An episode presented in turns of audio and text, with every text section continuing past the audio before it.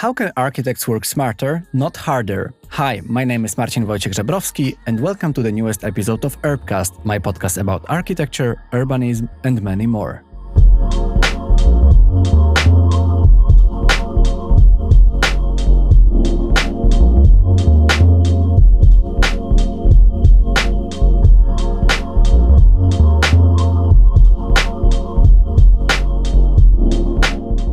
Before I jump to the description of this episode, I just wanted to address the current situation in Ukraine. And I'm doing that because I decided to publish this episode. I decided to keep the schedule of the episodes I recorded for my podcast. But I'm also extremely concerned, saddened, devastated, and overwhelmed by what is currently happening in, in Ukraine. And in here, I also wanted to share all my my prayers, my support with people in in Ukraine, with my friends who are still in Ukraine, and also to those who left Ukraine. I also need to say that I am extremely proud of my home country, uh, which is showing the enormous support, and I am very very proud of Poles who are welcoming the refugees from Ukraine and welcoming more than 100,000 people right now. And of course, it's obviously extremely overwhelming and devastating, but I hope that this situation will change and end very soon. And then you will be, of course, able to, to come back to this episode and listen to that once you in mood for doing that. And yes, since I decided to publish this new episode, I think that it is now a good time to make the introduction to this newest episode, even though it might feel a bit different this time.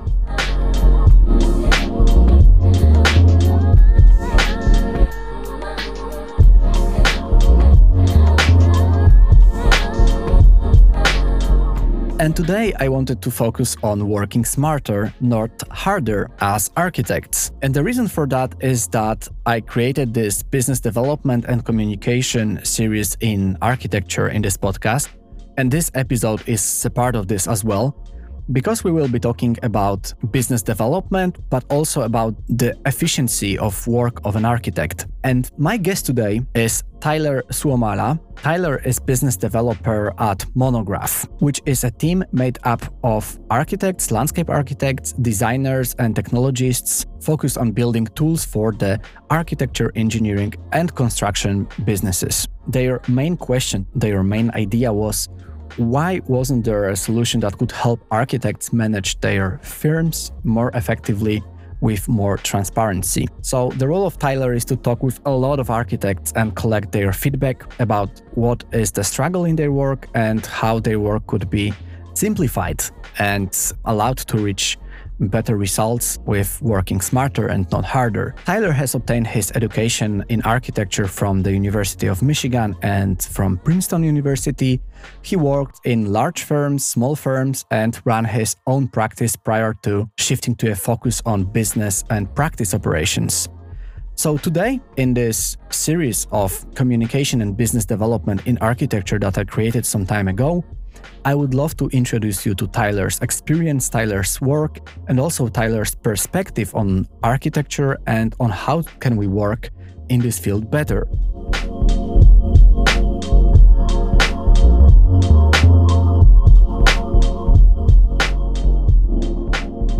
Now, since we're just starting our conversation on this very interesting topic, I just wanted to say hi and welcome, Tyler. Yeah, thanks. Thank you for the invitation. I'm, I'm happy to be here. I'm just very happy to, to talk to you because we're going to focus on architecture work, but not in a sense of designing magnificent and beautiful renderings and so on. Of course, this is also a part of architecture, but I hope that we can have this more, yeah, this business perspective and this business angle towards architecture, as I think that this is something that should have a bit more of coverage in general. But I just wanted to start on this more personal note and just say that you are graduated as an architect with this design hands on experience. But now you're also developing your career more towards this business development side. And you are actually, which I really like, you help architects work smarter, not harder. Uh, what was the main inspiration behind this? Well, I don't think it's any secret. I've, I don't know if I've ever come across an architect in my life, you know, now being in architecture for over a decade that doesn't work extremely hard. So I feel like it's never the issue that the architect isn't necessarily working hard enough. It's usually that there's kind of a tunnel vision issue, right, where they're highly focused on on one or two things in particular and forgetting maybe the other half of things that could be important, right? Because we follow passion. You know, we might have a passion for design, and so we get really enveloped in the design aspect of architecture and we forget about the business side, for example, or bringing in projects or finding projects that we actually enjoy working on. So, the concept behind working smarter, not harder, is this idea of maybe diversifying our attention a little bit and improving skills in other factors in the hopes that it actually brings a lot more joy and passion to the work that we're already doing. And you say it from your own experience, right? Because you've been also uh, an architect yourself. So, you've been designing, you've been spending probably a lot of time working hard in a studio and how did it um, affect you influence you? Yeah i've worked in uh, small firms i've worked in large firms i have two degrees in architecture um, and i've run my own practice. There's never enough time in the day it's gen it's like the you know generally the feeling usually when you're working when you're either working for yourself or working in an office there's always so many things to do. For me i also didn't have the ability to basically do what i'm encouraging people to do now which is to kind of diversify my attention. I didn't really have that ability myself so it took me kind of taking a tangential step outside of architecture to have more of a macro level view of, you know, everything that envelops architecture and running a practice and working in architecture and having a career in architecture um, to now understand all these different aspects and hopefully influence architects to to focus more on these other aspects so that they can ideally find a lot more joy you know in what they're doing on a daily basis. Was there any particular moment for you that you kind of experienced or developed this broader vision on architecture? A moment that was kind of a breakthrough moment when you realized that there is a lot more than only designing that there is all this communication pr business and not only part of the profession? Yeah, there's kind of two parts where that happens, right? One is it smacks you right in the face the second that you start a practice, right? I mean, it's kind of unavoidable. you quickly realize that there's a lot of other aspects to architecture outside of just designing. So you you know, you're you're asking yourself, where am I going to get work? is this work that I want to be doing? What's my system for deciding whether or not this is a good project for me to take on or not? Whether I have the, the, knowledge and capabilities and experience to take this project on? So that kind of hits you right away. And then, you know, a couple of months in, you realize, okay, wait, how am I tracking? How am I tracking my finances? You know, how am I making sure that I'm making money or tracking my time? So these they're kind of unavoidable the second that you decide to start a practice. So that was the first the first jump into it. As a solo practitioner, it wasn't like a heavy hit. You know, I could kind of like guide myself into it a little bit better. But when I eventually left my, when I closed my practice and then jumped on to Monograph, which is where I'm at now, working on the business development team at Monograph, uh, that's when I actually got to focus. And in in my role at Monograph, I'm basically doing outreach to architects on a daily basis, architects and architecture firms on a daily basis, and and talking with anywhere from 10 to 20 architects a day, typically having conversations about their practice, what things they're struggling with, you know, where their challenges are at, what things they're happy with. Having those conversations has been just extremely beneficial for me to understand what the pain points are for architects, what things, you know, what things they're mm. generally what they want to be focusing on and then what is, you know, pulling their attention away from those things. That was really kind of an incredible opportunity. I'm thankful to be working at Monograph because it's such an incredible company. Mm. Um, and they really are focused on improving practice operations just industry wide. I mean, that's mm. it's just a it is kind of a, in a way like a tunnel vision focus on helping architects improve their business and financial health. Which is amazing. I really liked your LinkedIn post because you summarize very well those many conversations that you have with architects. You show that the common struggles that they have. And here I also wanted to ask about your struggles and expectations that you had while creating your own practice because i can assume you maybe had this colorful vision for your own practice and then the, the, reality happened. What was kind of the hardest challenge you were faced with? That's a really good question. Yeah it is always you kind of always do think the grass is greener on the other side right? So yeah. the reason that i had chosen to start my own practice was there was a few things that went into it one was that I just didn't really feel that fulfilled in any position that I had had at another architecture firm. doesn't mean that I didn't enjoy certain aspects of it or that I wasn't learning a lot and gaining knowledge from the people around me, um, which I think is probably the most like beneficial part of working in an office. But I just mm-hmm. I just wasn't enjoying it very much, and so I thought so I thought I think as many people do, you know, I just I should just start my own practice and then I'll have full control over everything, right? you quickly realize you don't necessarily have control over that much more, maybe a little bit more. I think the hardest part for me, there was two parts that were really hard. One was finding projects that I wanted to actually work on. And this is really difficult because even if you even if you do research and look into it, generally what you find is that a lot of the architects that are super well known that we learn about in school, for example, right, that we learn about in school, they didn't even get discovered necessarily, like being start getting recognized until they were much later on in their life, like toward the end of their career sometimes. And so, you know, that had me thinking like I do not personally like want to do projects that I don't have a passion for for the next 20 years just so that hopefully I get, you know, recognized and discovered and given creative freedom, you know, after that point. It's just not something that seems worth it to me. So that was a struggle that I had consistently mm. throughout it. The other struggle was realizing that was basically time management. And I'm not a person that generally struggles with time management. I'm pretty on top of it. Um, I am like an organized person. I, you know, in school, for example, I typically would finish my studio projects at least a day early. Like I would plan for that to happen so that I would have time to make up for things. Or to sleep. Or to sleep exactly to sleep and to uh, i was married throughout most of my education at least fully throughout my graduate education and for the last year of my undergraduate education. So it was important to me not to be in studio all the time. So i had to be good at time managing or at managing my time. But with running my own practice, the difficulty wasn't necessarily working all of the time, but it was in my head knowing that there was always work to be done. And that's like a really challenging state to be in, in my opinion, is to take a weekend off, but know all of the things that have to happen when Monday starts. And this happens, you know, in every role that we're in, you know, whether we're working for someone or whether we're working for ourselves, this happens. But I think it hits at a different level when when you're the person, you're the sole person that's responsible for the things that need to get done and you have a family that you're trying to support as well. It becomes a little different.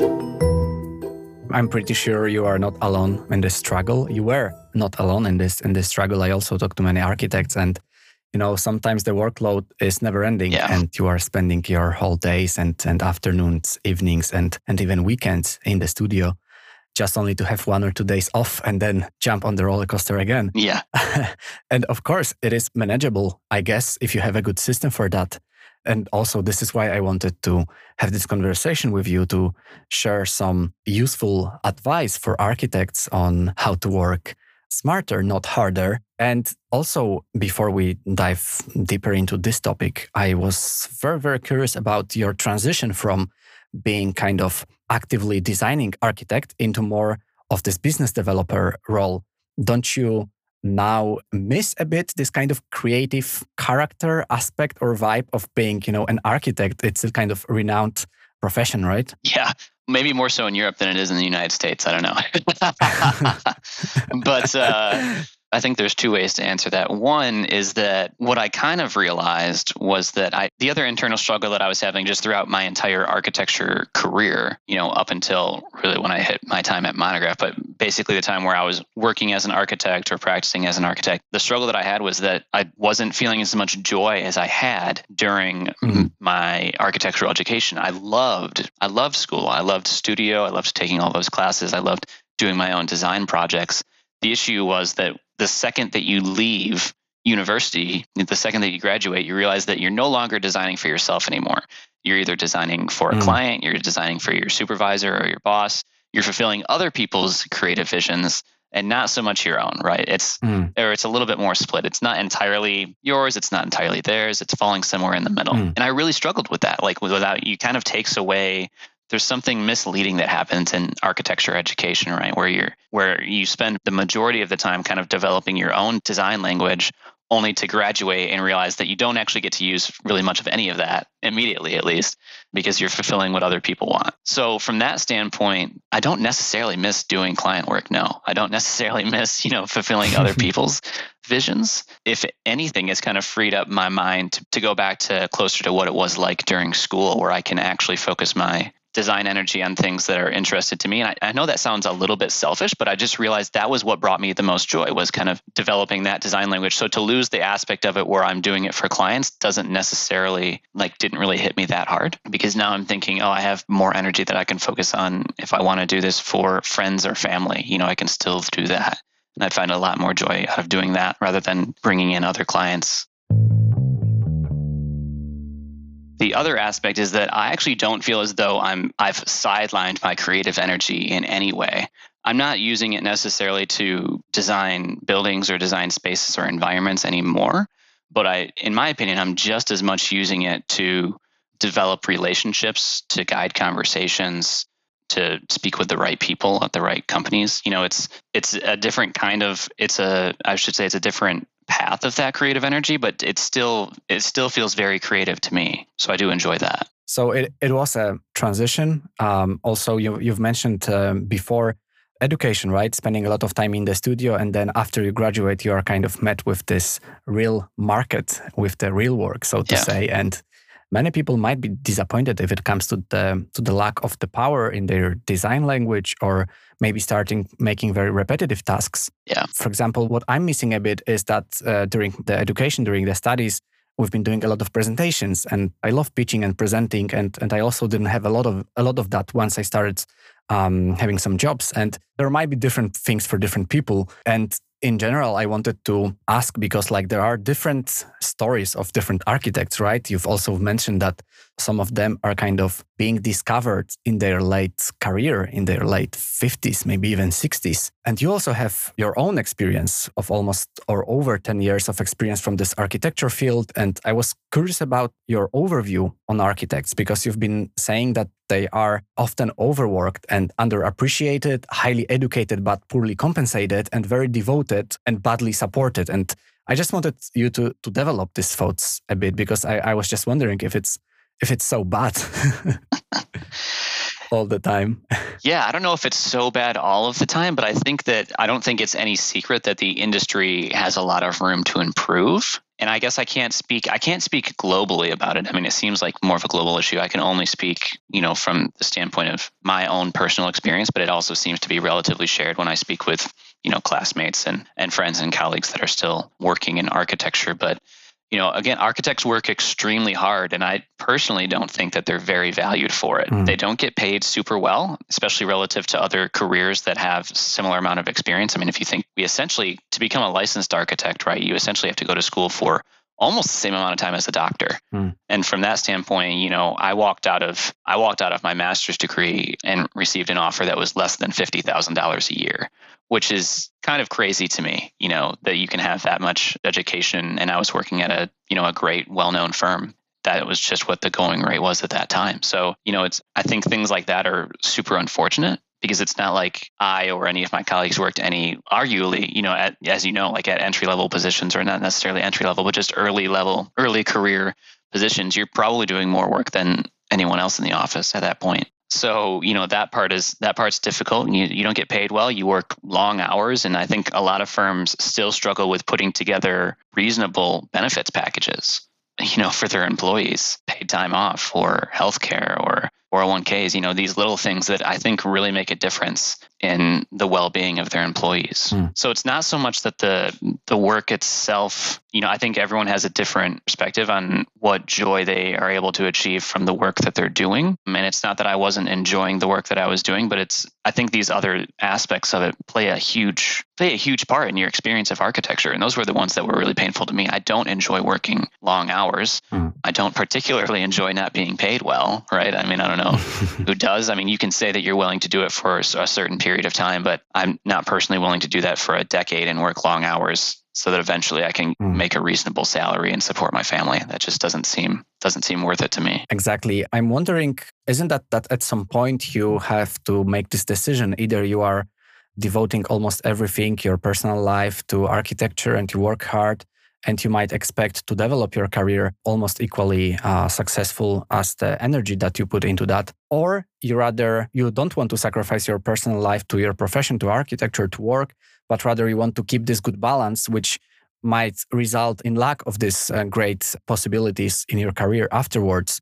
Do you think that it is important to make this decision? And is it only those two options or there is something else? I, that's a really, I mean, that's a really good question. What I would say is that it's unfortunate that it's a question that has to be asked or that it's a decision that has to be made, would be the way to say that, right? Like, that's yeah. super unfortunate and I think it's more true than it is not. You know, obviously that's not an all-encompassing statement, but I think that's mostly true. Mm. You have to decide. You know, it's no secret that most architects network. You know, with other architects. I mean, the majority of my friends are still other architects. Thankfully, I married outside of architecture. My wife is not an architect, which I think has been actually extremely beneficial for me.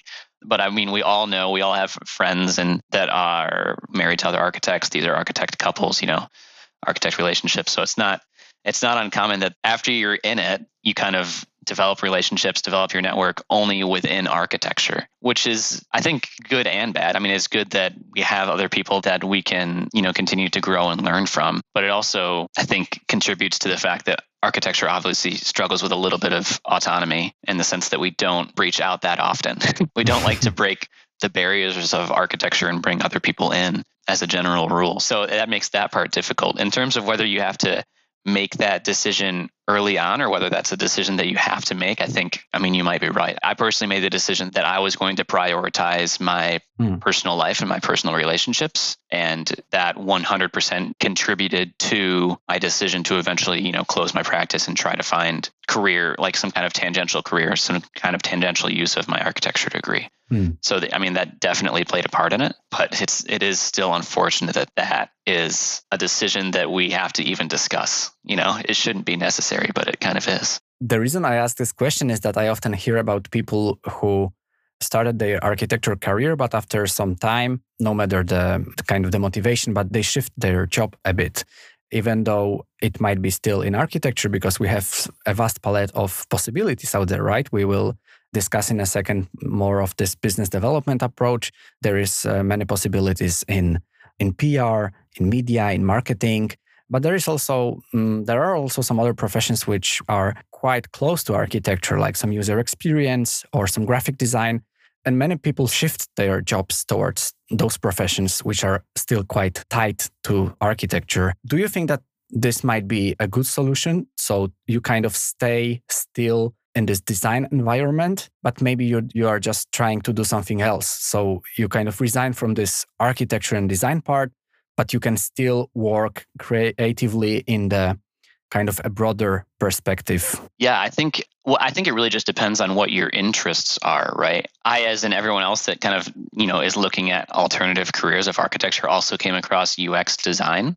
And if you, I don't know if you're connected with like the Architechy community at all, there's a Slack channel that you can join where it's basically a, a collection of architects or ex architects that are that have moved on or are looking to move on to different careers in the tech industry. And the majority of them are looking at UX design. I realized because of what I was telling you earlier that that was actually going to still help me have the same issue that I was having in architecture, which is that I'm going to be designing for other people and not so much for myself. Mm. Uh, so it's still the same like client relationship, fulfilling someone else's vision, you know, a little bit of that mix.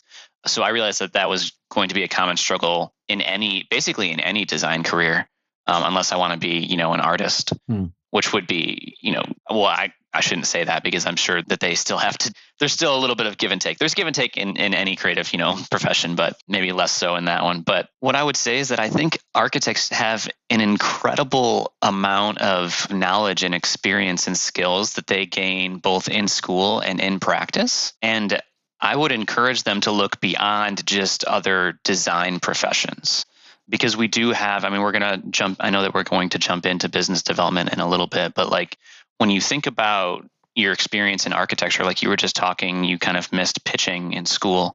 That's an incredible like the skills that we gain throughout our career in architecture are they're so vast.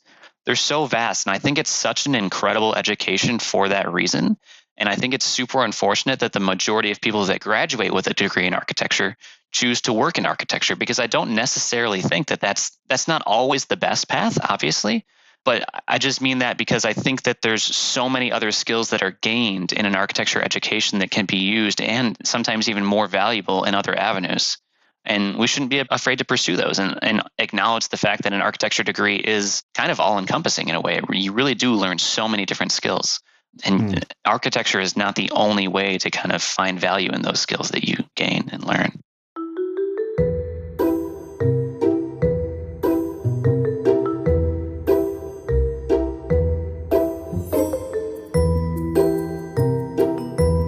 I couldn't not agree on that because I have many friends, architects, and they their ability to solve problems and to put the puzzle pieces together or have this very kind of creative way of thinking. I think it's it's just brilliant and it might be so useful in in different fields as well. And here now, since we know that we are rather very educated people with, with a vast palette of skills, I wanted to ask this kind of big question of our conversation, of our episode how could we shift towards working smarter and not harder? And of course, one part of it is this whole business development part, right? That we should focus on promoting our work and on getting the, the project that give us not only a satisfaction, but also good money. But maybe just first to start with this, the big question, how to work smarter, not harder. Mm-hmm as an architect. Yeah. yeah, it's really a question of efficiency, right? It's like how can we work more efficiently or how can we direct our energy in the right way? And it depends on who you're talking to, but to me, what I would want to encourage architects to do basically is to direct their energy towards things that are going to bring them the most joy and the most passion in the work that they're doing. Mm. So the first step in that, right, is finding work that you enjoy and taking on projects that you enjoy which is so much so much harder said than done. You know it's just it's a constant struggle i think and every architect has come across this every firm every practice has come across this decision where it's like this project is actually one that would be really helpful for us financially but i don't have you know we don't have much desire to do it or we we might not be the right fit for it. You know this these are common questions that we come across frequently but i'd like to just lay the foundation by saying i think i would everyone defines business development a little bit differently right? And I would personally define it as any activity that is meant to drive revenue for your firm. Now within that, you're going to have, you know, a lot of different parties. You're going to have people that are basically just focused on the revenue part. Like I'm going to take on any project that I can as long as it's going to bring revenue into the into the practice, right? I personally feel like there's more of an art to it like I was just saying. I think you want to develop these methods in a way that that you are focusing your energy, focusing your time on work that you're passionate about, on finding work that you're passionate about, and then on bringing those projects in. I think there's a lot to that. But what I've recently realized, basically since switching over to the tech side and since switching over to business development, kind of realized that business development skills in the hands of most architects, I think would be extremely beneficial and I say that assuming that most architects haven't realized that they actually have they have really great business development skills, right? And they haven't unearthed them yet. But just taking a little bit of time to gain some some skills in selling, for example, which is a word that we don't like to use, right? Architects don't like to use don't like to talk about the idea that they're like selling their work or selling their practice, but if you're an architect, you are a salesperson. I don't want to like break your heart and, and say that, but it's totally true. And if you're not a salesperson, then you're not going to, you know, you're not going to last super long if you can't sell your project, if you can't sell an idea to a potential client. And it shouldn't be a scary word. It's kind of like this taboo word, like we're afraid of selling it because there's this I think there's kind of a cloud around the term of like a salesperson, right? This idea that it's something that's disingenuous. Mm which I think is maybe more of a carryover of what it used to be. You know, that might have been true 30 years ago. I don't think it's necessarily true today. It's really about finding the right solution for the with the right people. You know, that's essentially what it is. You don't want to try to push it's never about trying to push someone into something that they don't need or that they don't want. It shouldn't be at least. So you have so many sales skills that are probably buried, you know, somewhere in your in your skill set as an architect. But like you were talking about in architecture school, we go through that and we're constantly pitching our ideas to our professors and to the jury and to our fellow classmates, trying basically trying to get their buy-in on our ideas, right? I mean, that's what you're doing on a consistent basis. And you do the same thing when you start practicing, whether you're working for someone or whether you're working for yourself. You're either trying to get your supervisor to buy in on this idea that you have, or you're trying to get a potential client to buy in an idea that you have. So you carry these skills all the way through. And what I've since learned since jumping into business development is that there's ways that you can guide that conversation, right? So that you can position yourself to be the best solution to the problem of the client. And I don't, again, I don't mean that in a disingenuous way. You want to guide the conversation so that you can discover what the actual problem is. Like, what is the problem that the client is actually having mm. so that you can speak their language and so that you can actually solve what that problem is and ensure that you are the right solution to that problem. I like when you mentioned that we really want to avoid the word selling, yeah. right? We are not selling, we are proposing. But in a way, business development is just selling. It's just selling the service. It's just selling hours of your practice to to use the, this creative capacity. And I think that you laid it out perfectly that it is kind of selling. It's outreaching. It's pitching for potential customers. But to put it in a nutshell, it is selling architecture. Selling. Wouldn't you agree? Yeah, it is. You're selling architecture. You're selling your time, you're selling your services, you're selling your knowledge in the hopes that someone will buy it and ideally someone that again someone that, that you actually you know want to work with or a project that you actually want to work on so mm. i just think that uh, we should i think that as architects we shouldn't be afraid of that term that's something that we're doing and it's okay and it's not disingenuous and you're truly trying to make sure that you are solving the right solutions for the right people and for the right companies.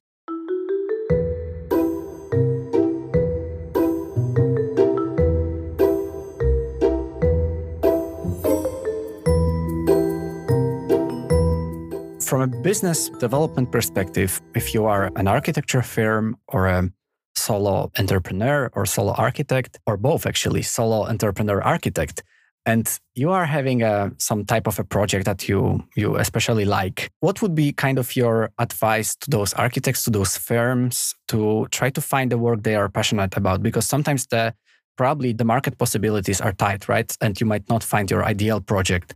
So would you have any any advice in terms also of, of kind of directing your energy towards the project that you would like to get to your office so I think there's um, there's a lot of truth to what you're saying, right? To the basically to the alternative example, which is that sometimes you might have to take on work that you don't necessarily want to, mm. uh, right? And we want to minimize the amount of times that that happens because we can't ultimately, you know, you can't always control what's happening in the economy or what you know yeah. what's going on. There might be times that you have to take on projects that you don't necessarily want, but hopefully, even those projects can be a little bit closer to something that that you're passionate about. I think there's two parts to that. One is that you really have to define what types of projects and what types of people you want to work with. That's so important. And I don't think that there's enough, there's not enough architects and especially small architecture firms that have actually done this. They might define themselves as, you know, a residential architect or a small commercial architect, but there's so many different types of residences. There's so many different types of businesses that you can work for.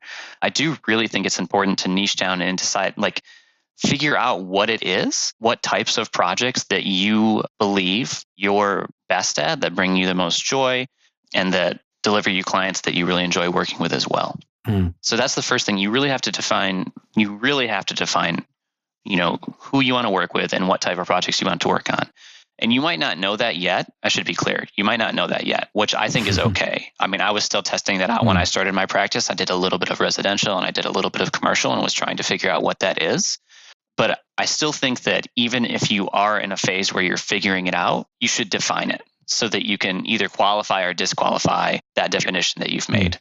And you can consistently go back to that on a regular basis, monthly, quarterly, mm. check back in on those lists of items that, that are important to you to make sure that you're basically coming up with it's almost like a mission statement for potential work is what it is really like these these are the types of projects these and problems and people that i want to work mm. for and that i want to work on so that's the important thing the other thing is that when you do find yourself in a position where you're working on a project that you really enjoy is that you have to analyze that project right what is it about this project that i'm really enjoying is it the clients mm. is it the work itself? Is it the freedom that I was given in the design? Is it the you know type of work? Is it a renovation or a residential or a commercial project? You know it's mm. i think really asking yourself those questions will help you to again determine more information about what it is about that definition of like who i want to work with and what i want to work on.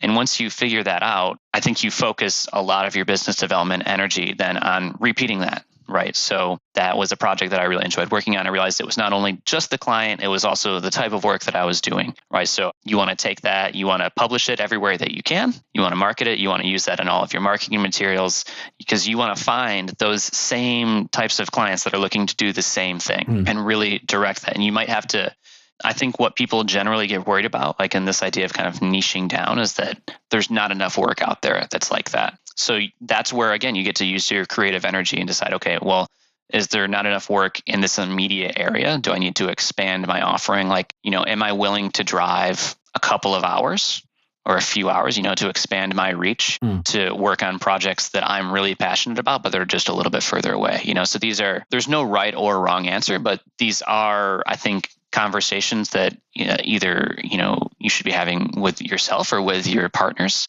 on a regular basis to to make sure that you're basically to make sure that you don't get burned out in my opinion. That's really what it is. It's kind of a goal of not to get burned out because it's really difficult to burn out i think if you're finding joy and you have passion on the projects that you're working in. I'm just happy that the word burnout was used in like almost 40 minutes of our conversation. I was we are talking about working uh, smarter, not harder as an architect and I was really afraid that we will start with talking about burnouts and so on, but we are good to yeah. go.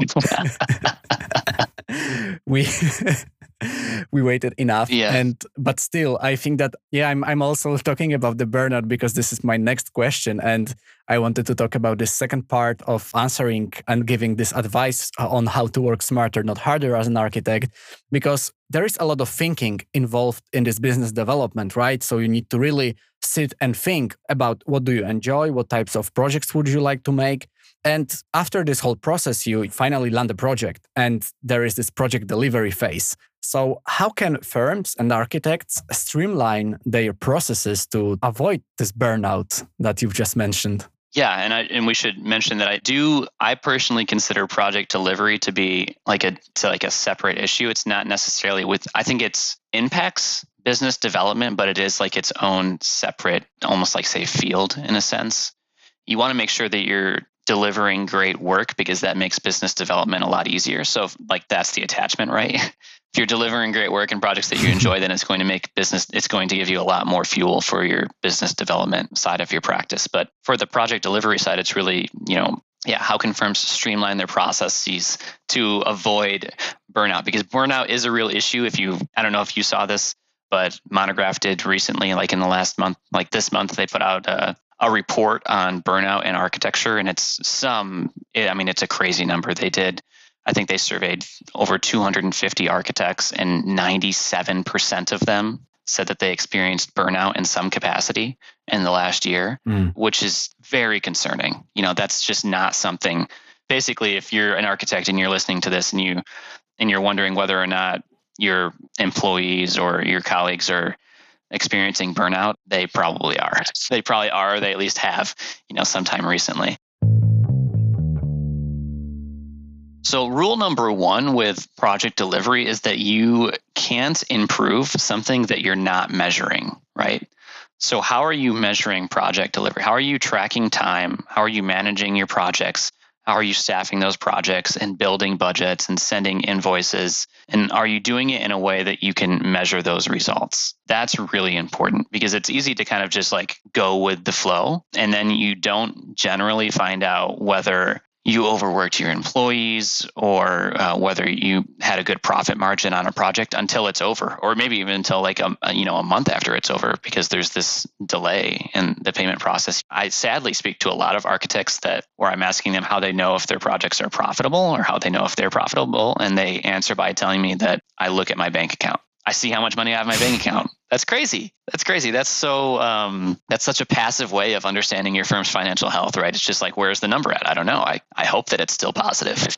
that's uh, that's that's kind of nuts. There's a lot of different ways that you can that you can track these things, right? You can track. You can do it with a pen and paper. You can build spreadsheets. Obviously, you can use a tool like Monograph, which makes it incredibly easy to do these things. That's not what I'm here to sell, but I mean that is exactly what we focus on is, is you know helping firms have this information at their fingertips and, and use it in a way that helps them to optimize their processes and their time and their energy. But no matter what solution you do, it's really important mm. that you're consistently evaluating that data whether that's on a monthly mm. or weekly, a, a, weekly, a monthly, a quarterly basis, you're going back and looking at the, the data that you have and saying, okay, where is there room for improvement? Is there an employee mm. that's working way more time than they should be?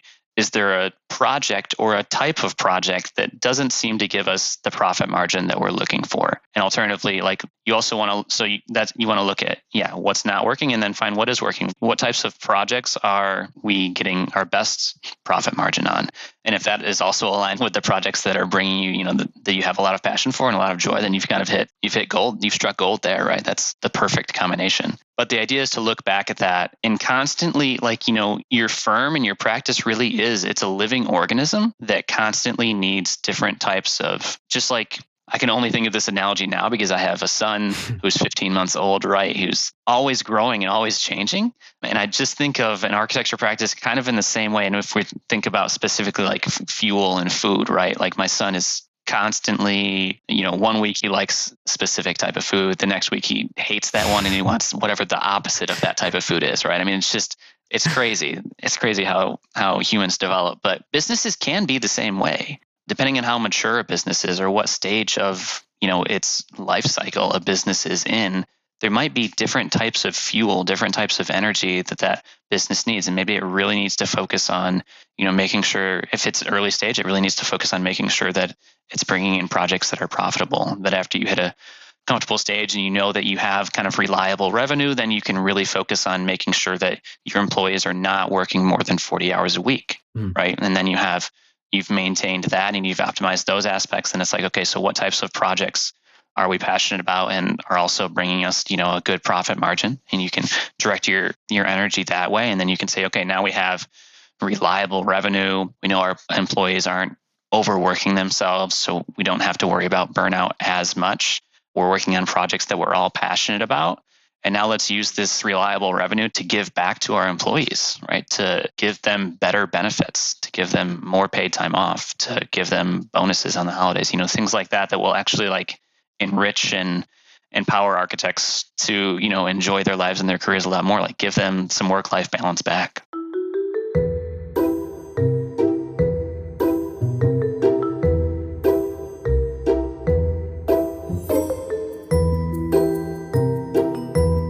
Wow, Tyler, on behalf of my listeners, all the architects listening to that, I'm, I'm very thankful for this vast advice on how to basically work smarter and not harder. And I hope that it will really help the listeners to develop their careers towards that direction. I wanted to ask you for one more advice to conclude on that note. And I would like to focus especially on some advice for the younger professionals who are maybe just starting their careers or graduating from universities. And I just wanted to ask you for like one tip what would be your number one tip for architects, especially young ones, to be fulfilled in their job, in their company, in their career in general? Yeah. I, I know it's a very big question, but maybe there will be just this number one tip.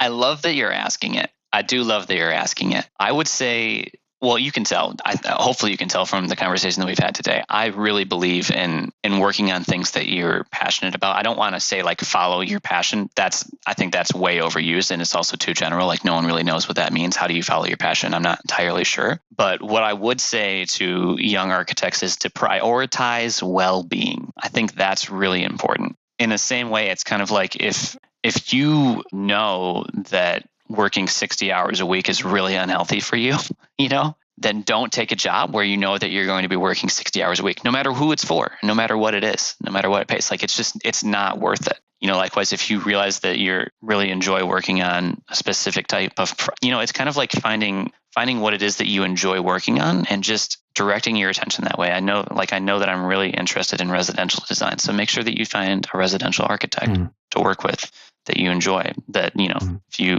if it's really important to you to work on large projects, then focus on those. Or if you realize that you want good health benefits, you know, find a firm that has good mm. health benefits. But I think it's just really important that we we need to kind of just keep pushing this idea out there. You, we should be prioritizing our well-being because I don't think architects are happy enough right now.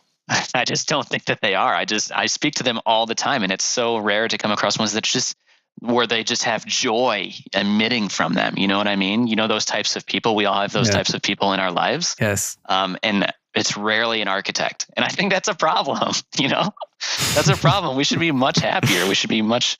We should be filled with so much more joy in the work that we're doing, and I think that's on us and it as individuals to kind of prioritize that. But I also think it's largely on you know the industry as a whole on on our employers and on the firms that we're working for and with. I would like to disagree but i can't yeah. on this uh, particular note. I just really think that the joy is something extremely important. It's exactly what i'm doing right now that gives me joy getting to know you and, and getting your kind of input and your perspective on this whole business development is something that that is just just fascinating to me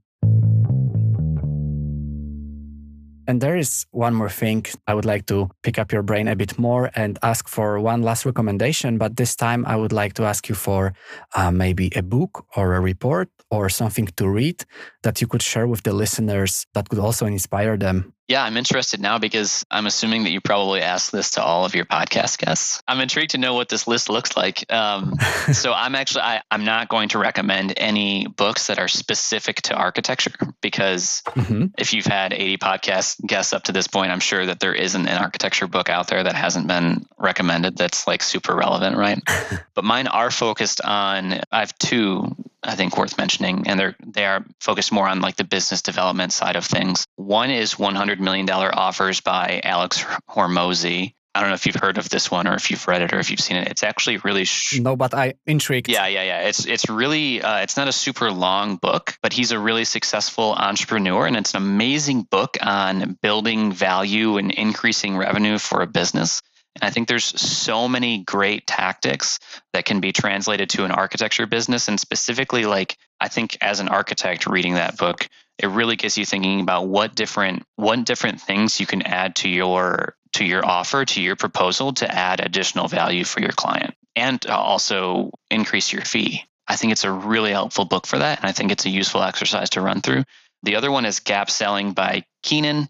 This gap selling concept is kind of it's popular at the moment and i actually do think it's really useful. I know i've posted about it a couple of times on linkedin but it's this idea that whenever you're speaking to someone so when you're speaking to a potential client idea is that you're trying to find the gap in their current situation and the gap is essentially the difference between where they are and where they want to be right? And so once you identify that gap you're able to navigate the conversation in such a way where you can again position yourself position your firm position your practice in in the best way to kind of be the best solution for what their issue is and for that gap. Tyler thank you very much for over 50 minutes packed with enormously interesting knowledge. And i'm just feeling that we gave a lot of benefits to the listener, to the architect, and not only uh, listening to us. And I hope that they will um, just also get inspired and, and they will think about their career, their health, especially, and that they will prioritize their well-being because this is something that that just resonated with me as well. So thank you one more time for sharing all those uh, thoughts you had. Yeah, thank you so much for the invitation and the opportunity, and I really enjoyed uh, this conversation.